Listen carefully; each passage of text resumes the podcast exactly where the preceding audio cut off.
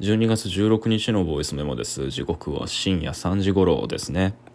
もう夜になると部屋がすごく寒いです、えー、我が家はねちょっと特殊な構造になってまして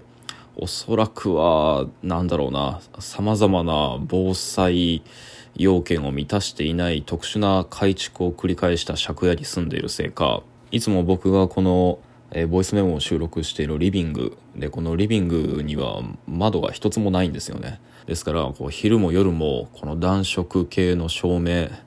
でこれもなぜかレールライトなんですけどね3つとも。この照明を消してしまうとたとえ昼であってもねあの部屋が真っ暗になってしまうぐらいには時間感覚がない部屋で起きてから寝るまでリビングでずっと過ごしているともう今があの午前中の3時なのか夜の3時なのかもうわからないことが多々あります。いやまだまだ午前中の3時ってのは深夜3時のことなのか。まあとにかくいずれにせよ日の光が入らないわけです。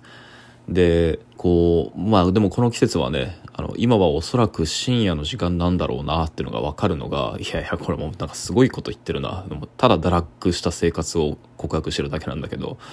うんまあ、すごく寒くなるわけですよ。で京都は床冷えが厳しいと。昼も夜もなく足元が冷えたこの環境でまあいろいろ作業をしていたりこうやってこうボイスメモを取ろうとうん今日は何喋ろうかなとグダグダしてるうちにですね足元のヒーターをパチッとつけたらもうこれ終わりでうんまあ何があったかっていうとこう意識が飛んでたんですよ。ちょっと寝ちゃってました。まあけれどもまだまだ今晩は起きてやらなきゃいけないことがある。うん。まあ今晩って概念が今の僕の生活にあるのかどうかもわからないけれどもとにかくやらなきゃいけない、まあ、このボイスメモの収録含めてそうですね。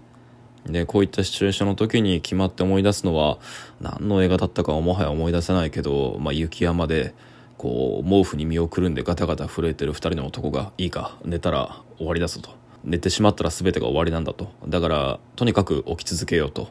でこう焚き火の火が消えてもなおお互いに語りかけて何か話をしようじゃないかと。でその話をとにかくもう聞いてるのか聞いてないのかももう置いといて話し続けるんだと。というわけで何か話をしてくれってなんかそういうやり取りがあった。映画が記憶にあるんだけどでいつもこういう時に思い出すんだけどそれが何だったのか全く思い出せない。というわけで今晩はえー、目が覚めるような話をとっておきたいと思います。そう。で目が覚めるような話というと何がいいだろうかと考えたけどこういう時はねとにかく素通りできないような、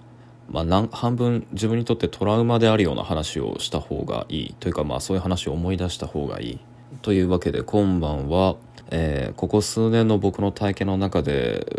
最も自分の精神にダメージを与えたエピソード。え答えが出ないどころかどのような問いを差し向けるべきかどうかもわからないあのずっと頭に引っかかっているある映像について話したいと思います。話の顛末だけめちゃくちゃ要約して先に話しておくと電車の線路に男が投げ出されていてで僕の知人が彼を助けに線路に飛び降りてで、えー、誰も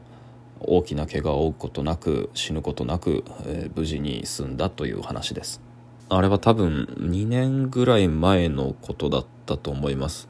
まあ僕一時インドに行ってたことがあってで1ヶ月ほど滞在してたんですけどでインドから帰ってきてでその経験のが変なコネを生みそのコネが伝播して伝播して仏教の指導者と対談するっていうイベントが組まれることになったんですよね。でそのイベントはまあすごく楽しくて自分にとっても有意義なものだったんだけどそのイベントのまあオーガナイザーみたいなことをやってくれたあの彼の弟子のその僧侶の方がいてその方が京都の方だったんでイベントが落ち着いた後、まあ僕も京都に住んでいて近所だということでなんかプチ打ち上げ会と挨拶も兼ねて後日会いましょうってことで平日の昼間ですね。で季節は春だか秋だか、まあ、とにかく暑くも涼しくもないすごくあの過ごしやすい気温だったことは覚えてます。で天気がしとしと小雨が降るような感じで曇り空だ曇り空で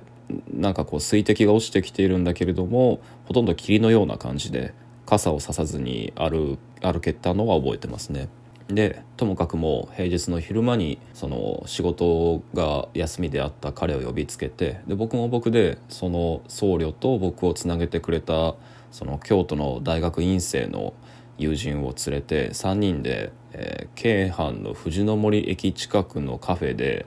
えー、お話をしたんですよね。で事が起きたのはその帰り解散した後なんですけど、まあ、話し合いが終わってでまあなんか今後もこういうイベントしたりだとか、まあ、それとは別にまたくだらない話して飲もうよみたいなことを言って別れたんですよ。まあ、つっても帰り道はそれぞれその京阪電車を使うので同じ駅に藤の森駅に向かうことになりましたでその駅に向かって気づくわけですけどその彼の家へ向かう方向とその僕が家に向かう方向が逆だったので、まあ、ちょうどホームが、えー、線路を挟んであの別々の向かいのそのプラットフォームに行くことになったと。じゃあ改札前でじゃあここでってことでそれぞれあのくぐって、えー、反対側のホームに登る階段にそれぞれ、えー、分かれて。で僕の側はそのさっき説明した陰性の友達と2人とで、えーと、彼僧侶の方はあの1人でその反対側のホームに向かっていったんですよね。そして互いに反対側のそれぞれのホームで、えー、電車を待っている時に起こりました。あ京阪の藤の森駅って各駅停車のものしか止まらずその特急とか準急だとか、まあ、その他のこう異なる速度の電車っていうのは全部止まんないんですよね素通り。だから本数が少ないんですよ。まあだからこう僕もその陰性の友人と座って携帯でも触りながら電車をこうポチポチ待っていたらなんか視界の隅の方でゆらーっと何か動くのが見えたんですよで見るともうほとんど体中に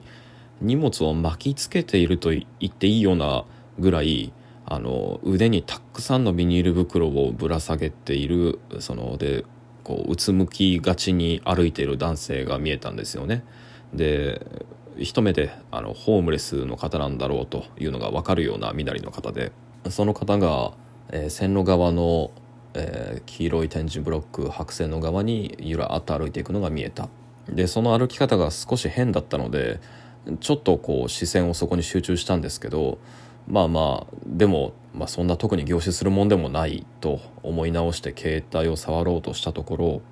こうその視界の外で動いてる彼彼の影がまだゆらーっと動いてるのが見えたんですよ。であれこれはひょっとしてとあの顔を上げるとその彼は、まあ、本当にねこれはもう不思議な光景でしたね。あのうつむきながらなんか飛び降りるってわけでもなくただ黙々と歩いて踏み抜こうとした床がなくそのままあの頭からストーンと落ちるよう倒れ込むような形で線路に落ちたんですよ。一瞬何が起きたのか分からなかったとかもう完全にもう僕は反応が遅れてしまってもうしばしこう硬直してしまっていたんですよね。でややあってそのホームにいるどなたか女性の声がキャーという声が聞こえて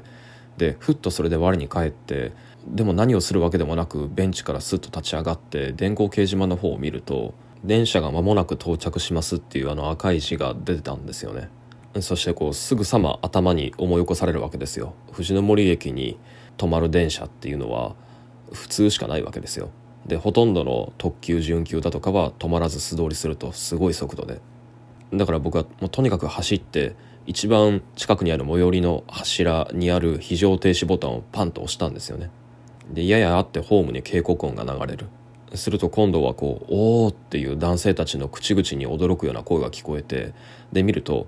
ホームに落ちた男性をあのなんとか引きずり上げようとしているもう一人降りた男性の姿が目に入った。でそれがつい1時間前まで一緒に談笑して打ち合わせというか打ち上げをしていたその僧侶の方だったんですよ。でその方が一生懸命その男性を引き上げようとして、まあ、一緒に線路に降りてあの両か両脇を下から抱え込むようにして引きずってるのが見えた。でも彼のその抱えてるビニール袋のその荷物がすごく多くてでいろんなところに引っかかってるんですよ。その線路が上に敷かれている縁石だとか。そして彼もつられて転んでしまうのが見えました。彼らは僕から見て左斜め前にいるわけです。で僕もいても立ってもという感じで小走りにこう一緒に線路に降りようとあの走り寄ったんですがするとまた女性の甲高い声でキャーっていう悲鳴がまた今度は一段とでかいボリュームで響くわけですよ。すると今度は彼線路に落ちた彼を捉えた視界の端とはまた逆のあの僕から見て右側の視界の端にライトの光が鋭く差し込んできたのが分かったわけですね。その瞬間に僕はもうすごく冷静になりました、まあ、これは電車の光で。この光の感じだと50メートルもないぐらいにまで近くまで来ていてだったらもうこれは今から僕が飛び降りても助けることは難しいだろうと極めて冷静に一個一個慎重に判断しました。その速度の中でね。そして立ち止まって一歩後ろに後ずさりしました。けれども電車は来ない。で視界をやるとその電車はホームにまでギリギリまで進行していたんだけれどもそこで急停止していることが分かりました。ホームレスも友人の僧侶もまあ助かったわけです。ホームに引き上げられた2人のもとに駆け寄ると同じく34人のスーツ姿のサラリーマンがあの彼らを取り囲んでいて何かを話していました。聞くと3人とも自分が非常停止ボタンを押したということを口々に喋っている。陰性の友人はベストな判断をしたんだとひたすら繰り返している。僧侶の友人は一本後に遅れてやってきた普通電車に乗ってあっさりその場を離れました。電車が止まったのは非常停止ボタンによってではなく運転手の判断によるものだった。その電車は鈍行でした。一体誰が誰を救ったのかわからない。